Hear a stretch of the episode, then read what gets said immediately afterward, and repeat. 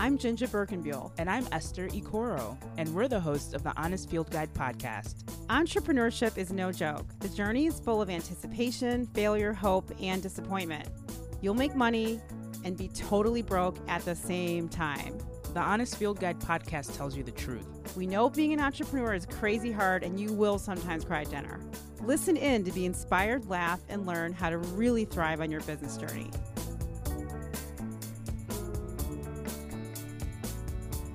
On this episode of the Honest Field Guide, stories from the front lines, how to chase your dream. Okay, Jinja. uh, this is a a topic that I think is really important because it's important to hear firsthand from from people who are doing it and have been doing it for a while. Um, what their stories are, what they've learned, you know, your insights from your experiences, and when did you decide that you were going to quit your day job and do your own thing and build your own business? What was that decision making process like? I love that question. And this is a question that I get all the time. And um, I ask it too of mature business owners to ask them, you know, how did you get to this place, right? Um, I was working in corporate America for a really long time. And I got to a point where I looked around and I thought, you know, this is not going to be my future. I don't see myself growing in this environment. I am not even sure if I'm going to be able to raise a family in this environment. I don't see people that look like me. I'm in boardrooms that with sounds people. very familiar to me right now. I know. I don't see people. I wasn't. I wasn't hearing voices that sounded like mine, and I was in meetings and environments where I didn't feel extremely valued. So I was kind of looking for, almost looking for a reason to move on and leave. I mean, a little bit, you know. Did you get one, or did you finally give yourself the reason? I actually, I actually um, had an opportunity at my very last quote unquote corporate job where I decided between my husband and I, we were going to start a band. And so we started a band and we were working on music and songs. And I was going away from work and writing songs for an hour to an hour and a half on my lunch break and kind of sauntering back in the office. And I remember my my lovely boss at the time, you know, she says to me, and I had a woman boss and she was great. She was killing it. She had a family, great business, great clients. And she sat me down and said, you know, Jinja, one of these days you're going to find what you're looking to do, but I don't think this is really what you want to do. And I was like, you know, you're right. I really don't want to do this work anymore. I don't want to be here. You're right. It's not fair to you. It's not fair to you for me to be here because I'm not really giving you everything I got because I got a lot to give and I'm not really putting it with you. And so I left. And it was interesting because um, when I got home, I remember telling my husband, So, honey, I'm going to open my own company today. And he's like, What? And I said, Yeah, today's the day. I'm going to start my own business. And I literally did. I, I went right from the door and sat down at my computer and I designed my business card. And I probably about an hour came up with the name Birk Design at the time because my name is now, my agency name is now Birk Creative. And I had a business card and I printed out on my printer and that was kind of it. and I started my own company and it was really scary at first. I was I was I was scared but not in the way that my husband was scared. You know, my husband was more scared about um, you know, oh my gosh. So it's just me now. I'm like, "Yep, it's just you. it's just you out there working. Yay, just working." Um, but honestly, I felt empowered and I felt strong and I felt capable. That's the other thing. I felt very capable. Um, I had the kind of business that I didn't need to have a lot of capital to start opening the doors. You know, I, I, I'm not in manufacturing. I'm not making products. I'm really working on brand strategy with my mind and my ideas. And so that didn't require um, large office space. You know, it didn't require extraordinary equipment. I didn't have to leverage suppliers. So there are there is a benefit to what I did to open my business that didn't take as much of a lift as some other companies that have to open a open a company. Um, and that's a big deal. Not having capital or not needing capital sometimes can determine whether or not you are ready to go out on your own. But I started out with 1000 of my own paid in capital Mm. in my bank account and that was it. Mm. you know. Wow. That's I mean, I I know that a lot of people listening can probably relate to that. I can definitely relate to that myself, you know, Mhm. because in order for you in order for you to get to a point it seems um where you're doing something where you are wanting to use give it all you got, Mhm. there is some risk involved Mhm. because often putting yourself in a position where you want to give it all you got if you're an entrepreneurially minded person Mhm. means taking a step out of your comfort zone, out of the safety and familiarity of something like a corporate machine and and stepping into your own stuff where the buck does stop at you. Mhm. So, um talk to me about like the the first month. What what was the first month like because I mean, sure, one of your biggest clients is Google now. Like you're you're you're not, you know, you're not new at this. You're you're doing pretty good for yourself. yeah, my son said I was clever. He said I was clever You're quite clever. he said I was clever because Google's my client. He said only clever people can have Google, and I thought I've actually I feel so good about myself right now because my son thinks I'm Yeah. clever. He's like, yo, my mom's clever. Mom's more clever than your mom. and she's in a band. And she has a podcast. Man, you're killing it. But the first month, yeah, what's the first month like? What's the first month like? I mean, yeah, you, did you walk into a client immediately? What was what's that first Well, moment where you're like, "Yay, I'm excited. I'm doing this. I I, I got my business card. I'm, I've got the energy. Now we're we're the clients." yeah, I think you know one of the one of the things that um, I worked hard at when I was working in corporate was I kept my dignity. I developed um, really strong relationships with um, other professional services people and clients and organizations. So when my big client did walk in the door, I was ready to service that large client. Um, I wasn't on my own, and I didn't have to find the money to do things. I had people that were able to help me deliver the best service I could to the client I had, which was at the time um, was ex- was actually um, Andersen, which is now Accenture. Wow. Um, yeah, so they were my um, my first large client. I did a really exciting project with them, and I had one of my best printers printing the book that I needed after I designed it. I had one of my best writers help me write and edit it. Um, I had um, one of the best artist representatives in the country um, help me locate and source one of the best artists that I hired to do the work for the book I produced. And these are all relationships that I cultivated in the corporate sector.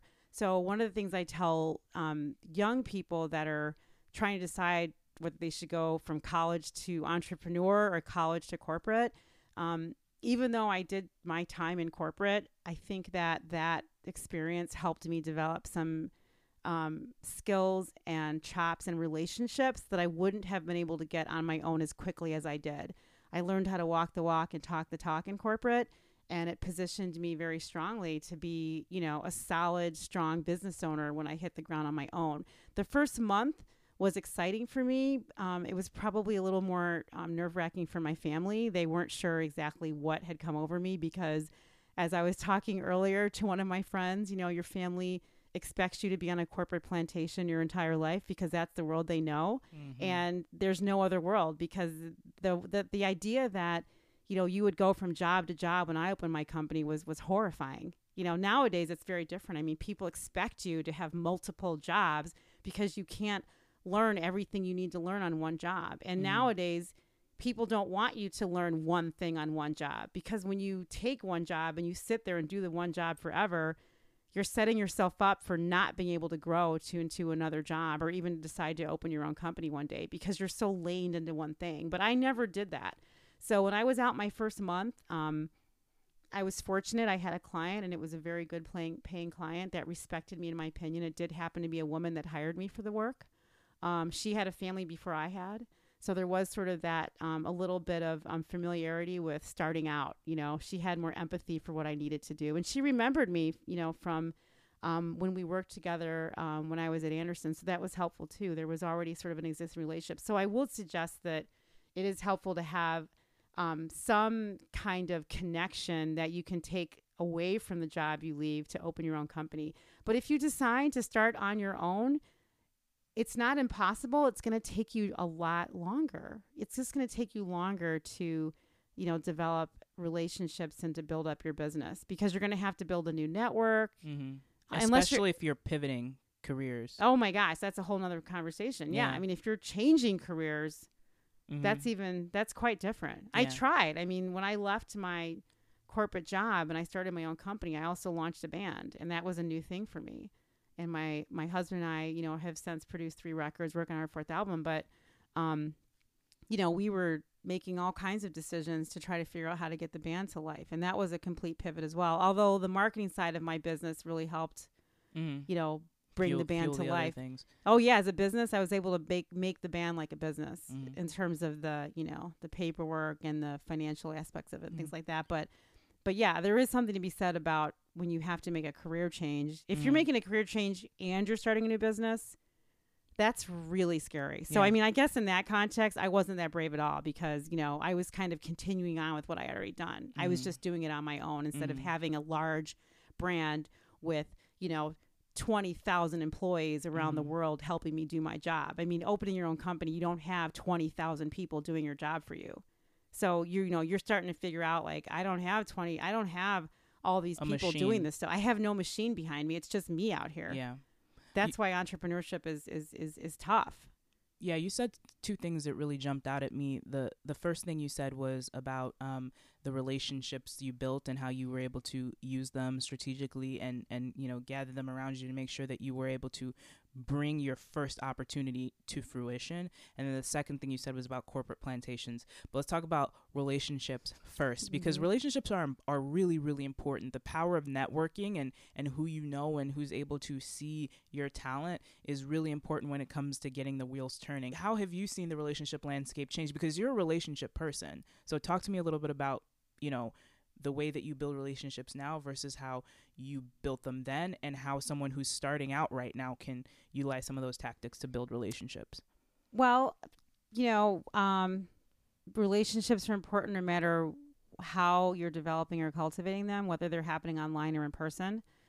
When I started my business, there was a lot of handshakes, and I'd make a phone call and I'd get a meeting and I'd close the deal.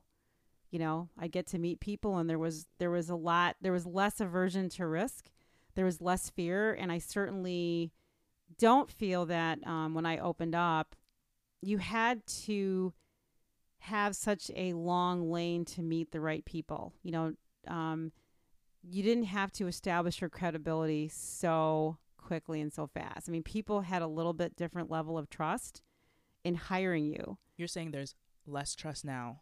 I think there's less trust because there's so much confusion that people just don't know what they're buying half the time or they don't know who you are or you could be anybody.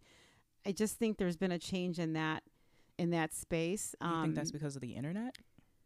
I think possibly. Um, I'm not exactly. I don't know. I don't know what this what the answer is to why when I started my business, I could make a phone call and get an appointment with a chief executive officer, whereas now for me to get an appointment with a chief executive officer, I have to network. I have to go to events. I have to have things on my resume and my LinkedIn profile. I have to have introductions. I have to have people that can verify and vouch for my credibility and success. Um, and I mean, now at this point with my business, a lot of this information is available online. So people can just do a search of my company and see things. But, um, you know, back in those days, I mean, it was, and I, and I hate to sound like back in those days when I was like an old man or old lady, I used to have to walk 15,000 miles to get to school. Yeah. You know what I mean? They like had it's I'm not trying to sound like that, but in technology years that's kind of what it's like a little Yeah. bit, you know, because um it's just a lot tougher now to establish credibility and and um and and get customers. I mean even even on the retail space, you know, just know what retailers have to do, what retail brands have to do to create customer loyalty now Yeah, know, it's because not- there's it's just- always another retail brand there's around the another corner. retail brand around the corner. I mean, you know, there was a time when there were very few, and, and the and the way the information was shared was very limited, and now it's it's coming at you in all different ways, and so they have to divide, divide design all kinds of tactics to get a customer to their door, and so and the reverse is true. You know, for for me to for any of us to get a customer to hire our agencies or pr- for professional services, um, it takes different strategies to get to the right people to say yes. Um, so I think that as far as networking now is concerned, yeah, I mean, I remember when you did reach out to me on Instagram, I immediately went to look at your channel. I said, Who is this person? And I looked at your images and I said, Wow, they're very clean, they're beautiful, they're dreamy. It's exactly the kind of thing I like. Mm. And I enjoyed looking at looking at the images of nature landscapes in Michigan. Um, and I just thought, oh, that's really interesting. So I stayed in touch, you know, and then there was an opportunity that I felt you would be great for. And I called you up and say, would you be interested in this particular opportunity? And that's kind of how it worked. And that gets to your question of networking. Um, you know, now networking does happen quite a bit online. Um, and that is looking at people's uh, profiles, looking at brand profiles, seeing how they're communicating their words, how are they engaging with other people, um, seeing what other people are clicking and liking, who are their followers, how many followers they have, which isn't really necessarily as important as the type of followers they have. You know, what is the community they built around their own tribe? And then the other piece around networking is, um, I think, in particular with women, you know, we have to support each other and collaborate. And so it's really important for women to ask questions and learn how we've been able to be successful in our businesses. What have what have you done that got you to this place? How can you help me get there? I need another woman to talk to about some of the challenges I'm facing. I mean, it's it's very different um, the challenges that women have in business and men, and we have, you know, sometimes we have different ways of communicating certain issues, um, and we have different we have a different um, aversion. We have aversions to risk um, that um, many men don't have, um, particularly when we have families or children or parents to care for. Mm-hmm. When people are counting on us, it makes us less likely to say yes to things and put ourselves out there because there's too there's too many people counting on us. So you know, there's a lot of things around um, the work that has to take place in order to network and build relationships, so you can build a sustainable business. And and I believe that part of that is is is having a tribe of women. I don't think I would be here unless I networked with all of the women that have been in my life for a very very long time. Some women are still in business. Some women are working for other people, and other women that are in my world used to work and they're not working anymore, but they have a lot of insight and knowledge about what it takes to be a long term, you know, woman running business. In the landscape of women that I've I've kind of gravitated towards and the things that I've learned from them, they're all in different places in their lives and different different experiences, but all of them kind of give me insight that I can use in different aspects of my my brand and my business and things like that. Mm-hmm. So one of the things that that jumped out at me that you were saying you you cultivate relationships. So there isn't this one-to-one handshake meets dollar sign experience. And I think that maybe in in the world of social networking and social media there might be this um, almost instant gratification expectation when it comes to networking whereas like n- when you're cultivating someone in your network, you have to grow that relationship and grow that opportunity. Like when I first started talking to you, I didn't know if we were going to work together. I just knew that I was interested in finding out more about what you did. Mm-hmm. Um, and some of the doctors that we we talked to the other day talked about just putting things out in the universe and and making yourself open to experiences, but connecting yourself to people who are doing or adjacent to the things that you want to be mm-hmm. doing. Mm-hmm. So on average, how what is the timeline or what is the maturity timeline from a connection to an opportunity? Wow, that's really tough. yeah. yeah, that's a tough I'm here to ask the tough questions. I know that's a tough one. I mean, just getting back to something you said, um, you know, you're reach you reached out to me asking when you're in Michigan, maybe we can grab a cup of coffee. I I'm interested in what you're doing. It's it's you know, it's interesting to me. I like what I'm reading. And that was really how that conversation started. And that is not undifferent than how I start conversations when I meet new people. When I think that when I see something they're doing that's interesting, I reach out and I say, you know, I really think what you're doing is interesting. I'd like to meet with you to talk more about this thing. I want to learn more. This is really cool to me. I think I can use you to help me do this thing. Or I think I can help you do this thing based mm-hmm. on what I'm learning about you. So I think that's just part of um, having the courage you know, to reach out to someone and say, let's get together and talk. We connected on Instagram. So, Instagram is a place that I use to find resources to help me deliver better service to my clients. The only reason why I responded back to you is because I loved the images that you had on your Instagram channel. I mean, I get a lot of people reaching out to me on Instagram, mm-hmm. you know, and I look at their channel. And if I like what I see, then I absolutely will respond back. Mm. If I'm not liking it for, and it's typically starts with what it looks like because Instagram is a visual, you know, smorgasbord. It needs to be. It needs to be beautiful. I need Mhm. to look at things that are pretty and and and gorgeous and like inspiring and that put me in a different place. You know, that's what I use Instagram for. But I also use it when I'm looking for, um, you know, other creative people to help me with my work because I have a creative agency. So, you know, that was the only reason that that worked. It's not something that Yeah. you can extrapolate to everybody else that reaches out or that you might think to reach out to. There has to be a purpose and there has to be some reciprocity there that that's going to work, you know. Um, um, outside of that sort of experience of I don't like that, so what in the world could I possibly do with that for that have? person or how can I help them because I won't be authentic if I yeah. if I say yes and I don't like it, then I'm not really going to be even giving my best to that person and helping them be successful. You know, I mean, people ask me for help. I have to enjoy or like or feel like I can add value to make a difference for them. And I think that clients are the same way. I mean, people, you know, customers that I have, they look at my work and they decide, is that what I want my work to look like? Or is there something that I'm doing that that agency's work can fit into? you know or, or can that or can can that can can Birk creative create something for me that i need? You know am i willing to take a chance on Birk creative if i don't even know exactly what i'm doing with them? I mean can i take a chance? And based on what i'm seeing here even if there's a mistake or some kind of a failure somewhere i'm seeing a history. I'm seeing you know some i'm seeing things that are going to work for me. And that's sort of um, what you have to think about when you're meeting new people or trying to meet new people. You know what do you have to offer? And does whatever you're doing align with what they're doing? And so over time when i think about how i've been able to transform and scale what i've been doing and this would be for any entrepreneur that's starting it really starts with at least for me it starts with reading everything getting to know people having conversations Reading everything meaning what? What's everything? well, everything is reading articles on LinkedIn, hmm reading the newspaper, reading other people's posts that I like on social media channels. You're seeing in tune with the landscape of the thing Mm. that you're trying to do. I really am, but I'm also leaving myself open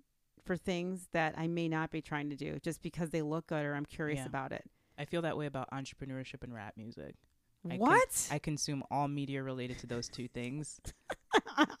Entrepreneurship and rap music? Yeah, those Explain to me how that works those together, are please. two very fast moving cultures that if you want to be in the know you have to have context to understand so there's this huge rap battle between Pusha T and, and Drake that just happened yeah. if you just listen to the songs that came out of those rap battles you will not understand what they're referencing and Uh-huh. who they're talking about but if you understand the context is that much juicier and then you hear all of the subsequent commentary and content that everybody else created commenting and critiquing those songs in context of the known relationships, the known histories, the shortcomings of one person and the controversies and everything. Same thing with entrepreneurship like if I didn't pay attention, I wouldn't know that Facebook F8 and Google I/O happened recently Mhm. which means that I wouldn't be up on the latest, you know, uh, developments, which means that I'm I'm behind the curve. mm-hmm. So those are two things that I would say every day I religiously consume content Mhm. about rap and entrepreneurship. I mean, I like so you kind of have to choose what is your daily practice. Mm-hmm. I mean, I like that looking for linkages because that's exactly what I think as an entrepreneur you have to do. I don't think that you can operate in a vacuum. Mm. You can't keep, you shouldn't be keeping on one lane all the Mhm. time when you're an entrepreneur because things happen and things change. Um, there are businesses that I've coached where they started off having one idea and then at the end of the process of They sort of launching their brand they're like wow Oh no. you know what i totally discovered number one that i hate this thing and i don't ever want to do it again how did i get this far and that's fine i mean not knowing i mean knowing what you don't want to do is just as important as knowing what you want to do Yep. but there's also times where you know i've worked with small businesses and I've started off with them on one hand, and I've sort of let them know, you know, the way we're starting today, you might find later that there's other opportunities that you haven't even uncovered. So don't be so laned and stuck in this one thing that you're saying you're going to do and these are the people that want it and this is how it's going to work to get there because that's possible but in that journey to you launching and, and, and bringing something to life you might find a whole entirely different opportunity that still aligns with what you're doing Mm-hmm. but you didn't even expect you had no Yeah. idea it was going to happen I mean, Amazon started off selling books out of a garage, right? exactly You have to be open to opportunities as they arise. And Yeah. sometimes in the process of building something, whether that's a personal brand or a business, you discover, wait a minute, we're actually really good at this one aspect. And that is a whole different thing unto itself. yes Right? yeah but how do you discover that unless you're open and looking around and keeping your eyes Right. up Yeah. and you're meeting new people and you're sort of staying in You're touch with things. And it is a lot of things. It's a lot to do at once. It's a lot to do, but that's that's where you have to sort of start asking yourself. That's what's required. that's what's required. That is what's required. I mean, Or you I can just keep your regular job. Yeah, yeah, you can. You can keep your regular job, and that's fine too. It's okay to Yeah, that's totally fine. it's okay to decide to not, you know, to just to not to not be an entrepreneur. I you know, one of the things that's driving me crazy right now is number 1 this idea that the world is designed for eh, for extroverts, number 1. And that the only people that can make it are those that are extroverts, and the only people that are entrepreneurs are the extroverts, the ones that are out there. Have you seen Elon Musk? What He's is an he? absolute introvert. Terrible public speaker. Yeah. Constant stutter. yeah. Yeah. Everyone's hanging on his every word. Yeah. Well, he's special. He's different. He's unique. He is one of a kind. Most people are not Elon Musk. thing though, but that he if the world was built for extroverts, I mean, we have to really think about some of these founders. These aren't extroverted people. So where's this myth coming from? Why do you think that's even a, a, a misconception that people have? You know, I think it's because there's a lot of screaming on social media. It's a very Yeah. loud place. It's a very crowded and busy place. There's so much stuff going on. And I and I do believe that even though they are introverts, they have machines that are working for them to put their messages on social, you know, to get their information out there in ways that other people can hear. Um, I don't know how any person that is opening a company now cannot do that. I mean, I did what social media is doing back then, not at scale though, Mhm. right? Not at scale. I mean, there was a limit to how much I could do when I opened my company because the tools for me to get out there were very limited and limiting. There were Now- gatekeepers. Well, there were gatekeepers, the but even the ways I communicate was a was a was a telephone call and a piece of paper and a letter. I see. I mean, really, that's like that's what I'm telling you. So now though, there are so many ways to communicate now that you can build a business a lot faster at you know, really now. yeah. However, the same rules apply to how you have to communicate and meet people and engage and get to know what they're doing. You still have to do the work. You still have to read. You still have to be curious. You still have to be out there looking for things. Yeah. You have to ask questions. yeah. Um, and you have to read a lot. You've got to read about innovations and change and new things that are taking place in order for your business to scale and to grow and even to establish. You know, how are you going to establish unless you are part of, you know, a trust fund family and you have endless amounts of money that you can kind of blow through and not have to worry about the consequences of, you know, losing a half a million dollars on your business. yeah. You know, and there's people like that. God bless them. You know, that they have that kind of a bench Yeah. you know, to That blow through a half a mil. Yeah, yeah. You know, I mean, that's great. Mhm. But um But it they- just takes those people lot. also often don't take being knocked down very well. Whereas well, one of I the won't judge. I'm not going to judge. I'm just saying one of the things that I, I've seen just watching a lot of women Mhm. and men who are building their business from the ground up, like Mhm. bootstrapping in their own right, Mhm. is that they create a tougher skin and they know how to handle turbulence in a way that comes with practice Mhm. on a daily basis. Mhm. So when a roadblock does come up, it's not the first time, Mhm. you know. And I love that you brought up the word practice. I mean, you asked me what it was like my first month out the gate with my own company. And that first month was every single day relentlessly on a quest for new clients Mm-hmm.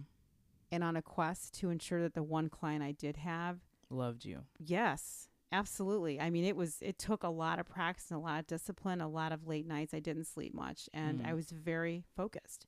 And people around me were concerned about money. It was just money. It wasn't a concern about are you happy or not. It was more Yeah. like how are you going to pay your mortgage Yeah. note? Yeah. It was how are you going to buy the food? What's going to happen if you're not employed for very long? And I was like, you don't understand.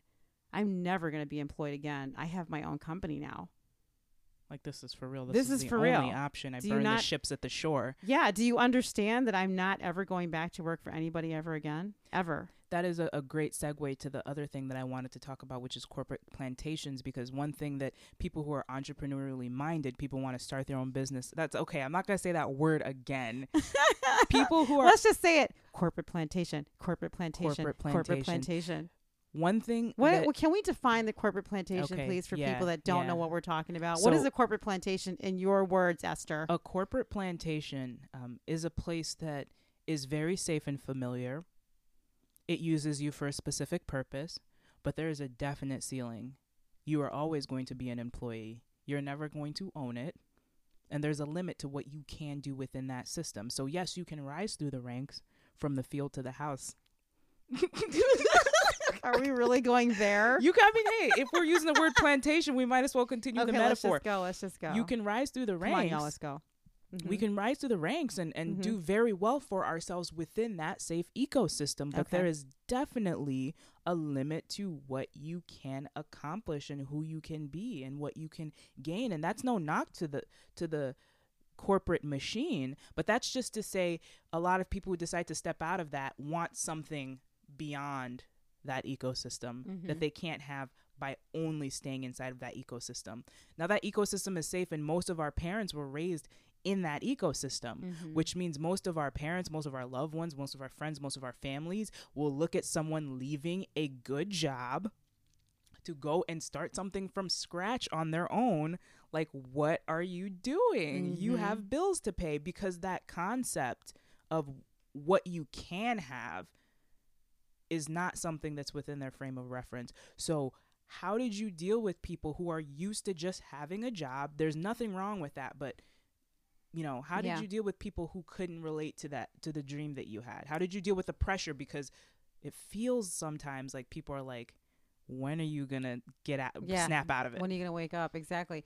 Well, for me, I have convictions, and that's a little bit that's a that's that's a personality trait. I'm I'm stubborn, and I kind of when I believe something, I believe it. When I when I'm going to do something, I'm going to do it. And you know, there's a there's a term called rock brain. Where you have something in your head and you can't get rid of it, and that's kind of how I operate sometimes. Like this I think is I have that. yeah, I this is what I had to do. I didn't really have a choice, honestly. I I don't feel like I had a choice. Um, I've Did you always, feel like you just weren't made for being in a corporate machine? I don't know if it's that. I just think I've always been very driven, and my my drive and ambition for how I see the world or how I want to help a client be successful is too big to work for someone else. That's it. I just had to do this for myself, and that's how a lot of entrepreneurs believe that you know w- their vision is too big for someone else to manage. They have to manage themselves, and that's how I That's true. started my company and how I've still managed to maintain it. And that's how I like to be and, and live and, and exist. And I know that I do my best work um, definitely when I have direct access to my customer. If It's I about creative work control, not compromising your vision or something. well, I don't know if it's even creative control. I think that um, I love being in close proximity to my customer all the time. Um, if I work for somebody else, my proximity is very far apart. I'm not close to the customer because I'm working for someone else who is responsible for the customer, not me. And sometimes my ideas may or may not be heard if I'm not working directly with my customer. And I think that um, if you reverse it, um, customers like working um, directly, you know, with the person that's providing their service. It's like a retail store. I mean, if you find out that you're walking into a local business and you're dealing with the owner, your relationship changes immediately when you're inside that store than if you're dealing with the It person really does. behind the register. Yep. It's a totally different conversation. So, um, you know, I love having conversations with my clients directly. It empowers me, and I know that when I'm empowered, I can empower my client to also be successful. Um, it's it's challenging um, to have a world like that and to think like that, and it's not for everyone. It doesn't work for everybody to think like that. But I do think that, um, you know, for people that are much more comfortable um, working for someone else, that is perfectly fine as well. You know, it's mm-hmm. not a bad thing to want to work for other people. I think that I have people that like working for me, and I'm delighted about that because they have other ideas for how they want to live their lives. And one side of their life, they're like, I'm working and I enjoy this work and I like getting the money to do it. And then I go off and I do something else for myself. Or maybe some of the people that work for me have their own side hustle and they know that if they're working for me, they have the freedom to have their side hustle. There also are companies out there that value entrepreneurs. They only want an entrepreneur working for them. They don't want people that want to be worker bees. You know, not that there's anything wrong with being a worker bee, but they want people you're the second business owner I've heard use the term worker bee. Really? This week. Is that right? That's hilarious. I mean, there's nothing. It's very true, and there's nothing wrong with that. There isn't. I mean, there it's are about people. alignment of expectations, desires, and goals. Exactly. What is your goal, right? So, um, there are companies that look for people that think like an entrepreneur because they need people to start everything from scratch. They don't have the time, the bandwidth, the capacity, and it's and it's not part of their strategy to handhold an employee to solve a problem. They want your they want the employee to not only solve a problem, they want the employee to find new problems to solve. And that takes a different kind of a worker, but there are companies that aren't like that. I mean, there's other companies that need the machine. They need the machine to be running all the time. And you know what? I worked for that company for a long time and I helped the machine keep going, but I realized at some point, you know what? I really want to run my own machine. And that's totally fine too. So it really depends on what your goals are. I mean, if you're prepared for the inconsistency, inconsistency and the uncertainty of having your own company, if you're perfectly comfortable with having no money sometimes or being flushed with money, you know, just being on a roller coaster for a long time, that's a beautiful thing. If you're ready for that, you should go for it. Yeah, yeah it's hard though. It's hard to do it but I enjoy it. I think that you know it's been it's been a great opportunity. I know that it's a lot different for me now than it was when I started. Now I can actually take on different work. And getting back to something you talked about earlier, um, because of my openness to learning and thinking about things differently, I've opened up lines of business that I never thought I would be doing because I've been aware and trying to stay awake for changes that are happening in my industry. So because of that, I've been able to scale in places that um, you can't in the rest past, on your laurels. I don't want to. One of my old clients said to me, JinJa, you either shrink or you grow. You cannot do anything in between. If you're not growing, you're shrinking, and you will eventually go out of business. And I will never forget that because there was a time when I was saying no to things, you know, but now I pretty much say yes to almost everything and figure out later, okay, let me see how to build this. Gotcha. Yeah. Um last two questions. The first is how have you gotten through maybe your most challenging times? I know you're a kind of like a strong-headed person, but everybody has doubt. How do you deal with that? How, how do you deal with doubt? Keep going. Do you ever have imposter syndrome? I cry. you cry. no, I don't cry one of the worst times I've had as a small business owner was the crash of 2007. That was a time when I and many other businesses, the floor fell out from underneath us and there was no stopping the falling. There wasn't a landing. We just all kept falling. It was in 2007 when I realized, um, and I had was pregnant with my third child and I realized, oh my goodness, I've put all my eggs in one basket. I have not diversified my business enough. I haven't really, you know, sort of spread out. And I was distracted a little bit. You know, I was doing really great. I had two children. I was rolling. What do you mean by spread out? Um, I needed to spread out. I was really putting too much in a couple of clients. And this is always a strategy that will inevitably fail any business to not mix it up.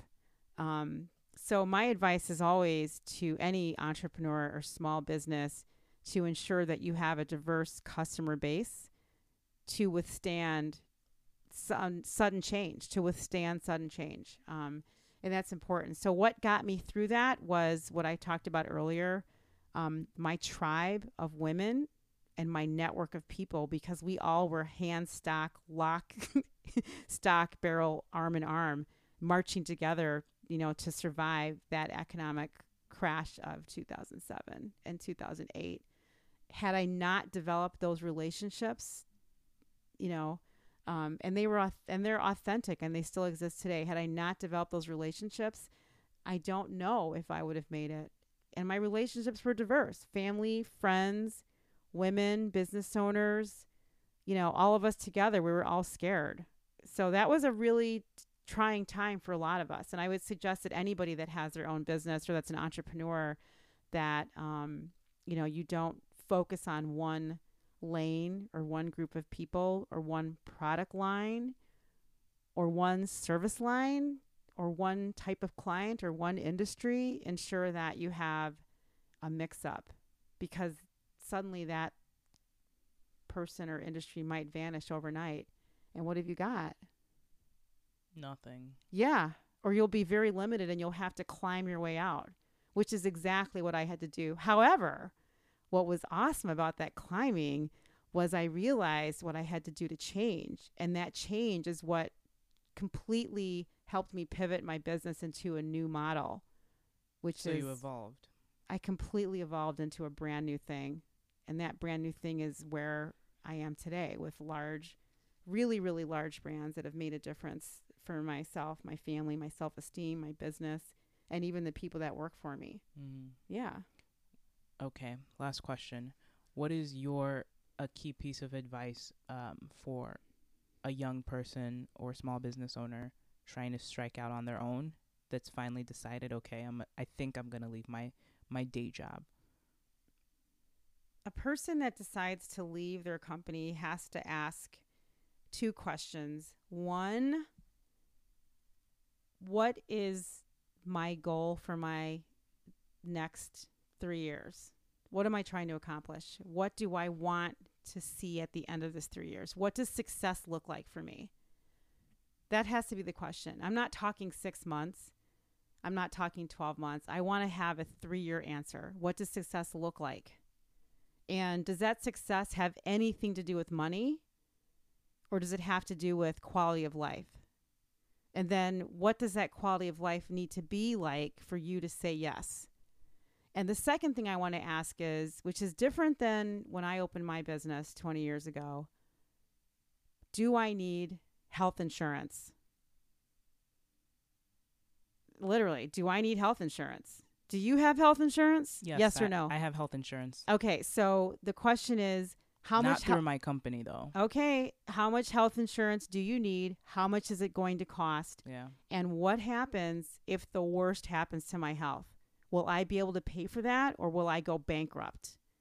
You need to ask yourself those two questions. Those are the only two questions you need to ask. And if both of those answers are okay with you, whatever happens, then take a chance and jump, really. But if you're not sure about those two things, wait a month and ask yourself again. Wait until you reach a point where you feel more comfortable because I would not advise anybody in this environment to just go for it. Just go for it. Just see what happens cuz you know, when you are in an environment like we are right now in the United States with healthcare, um, where it's too expensive to get the healthcare you need, then this is what's going to this is what stops innovation right now is is people's, you know, decisions about healthcare. Yeah. But there's with technology, there's so much that you can do while you're doing your day job to try to get to that place where you feel like you can responsibly, especially if you have people relying on you, Yeah. I mean, you can have a nine to five, but what about your five to nine or your five to well, I was seven? just, I was just, I was just going to say, if you're willing You're to not, not writing sleep, letters or sending telegraphs. You No. have the internet, the world at your sing- I mean, the world's at your finger telegrams. fingertips right here. Yes, yes. You can stalk any Yeah. CEO or any client Right. and find out so much Yeah. about them. You just Yeah, you have to harness Mm-hmm. what you have and stop using social media like a consumer and start using it as a tool to really put those bricks down for Yeah. whatever path you're on. Yeah. But you have to start thinking about it like this is my job. And it, when I come home from work, I have to start working again because this is the job that I want. Yeah, I mean, if you talk to anybody that is maybe a year out of it as an entrepreneur, they will tell you, I had no idea what I was getting into. There's no turning back, but this is off the rails. What I have to do, the lack of sleep, the I have to do everything myself, and even uh, an entrepreneur saying, I have not yet gotten to the point where I can delegate. I really feel like I have to do everything myself because it won't get done right. That is my opinion. That's a recipe for total failure. You have to let some things go and give other people, you know, responsibility to do the work that you need to have done because there's no other way for you to make money or to grow unless you delegate. Can't But scale. that that's you can't scale unless you delegate, but that takes practice for an entrepreneur. So, yeah, I mean you're right. The, you know, this is there's a lot of tools to be successful, but there's still a lot to do and you're right, you know, 5 to 9. It's not even 5 to 9, Esther. It's like 5 to midnight, getting up again at 6 to go to your job at 8. Yep. And that's going to go on for a while. hmm You know, you could come up with some interesting, you know, business that gives you passive income. Yeah. But you- Right? but the what do you call that stuff? Drop ship? Drop shipping. Well, here's the thing. But that's but here's the thing about thing- Bitcoin? Uh, t- please Not don't Bitcoin? do Bitcoin. Don't do the Not coin? right now. but as far as drop shipping and e-commerce and things like that go, there are a lot of success stories about that, and it does create passive income. But guess what? Those people have taken the time out to learn Instagram marketing, Facebook marketing. They've taken the time to understand how to get their products in front of the right client, and they've taken their time to research which products are going to convert. So yes, once they find the right products, like people made millions of dollars off of fidget spinners. That's crazy, right? Fidget We had like 20 in our house at one point. Exactly. but guess what? You had to be paying attention hmm and then you had to know how to be on top of the pile. Success is where preparation and opportunity Mm-hmm. meet. So if you t- have taken the time to understand Instagram and Facebook marketing, you've taken the time to understand drop shipping and, and, and e-commerce, then when you find a fidget spinner, you're already in a position to be like, I'm pouncing on this and I'm taking this opportunity. I love it. Our podcast always includes a tip for the modern minority owned business. And this tip is specifically related to ensuring that your company, as a minority owned business, is ready for the future. And the first thing I would say is there's an amazing website called grow.google. And this website will help you find opportunities to learn to code, to understand the new technology, technologies that are available for your business, to help you learn how to buy digital advertising, to teach you about YouTube advertising, all different kinds of technology tools that'll help you grow your business and scale it so you can be sustainable and attract new talent. The Honest Field Guide podcast is produced by Birk Creative, written and created by JinJa Birkenbeuel and Esther Coro. The podcast is recorded in the innovation and technology capital of the Midwest, Chicago, at Stomping Ground Studios in Ukrainian Village. Original music is written by and provided courtesy of Utah Carol. Follow Honest Field Guide on Instagram and Twitter.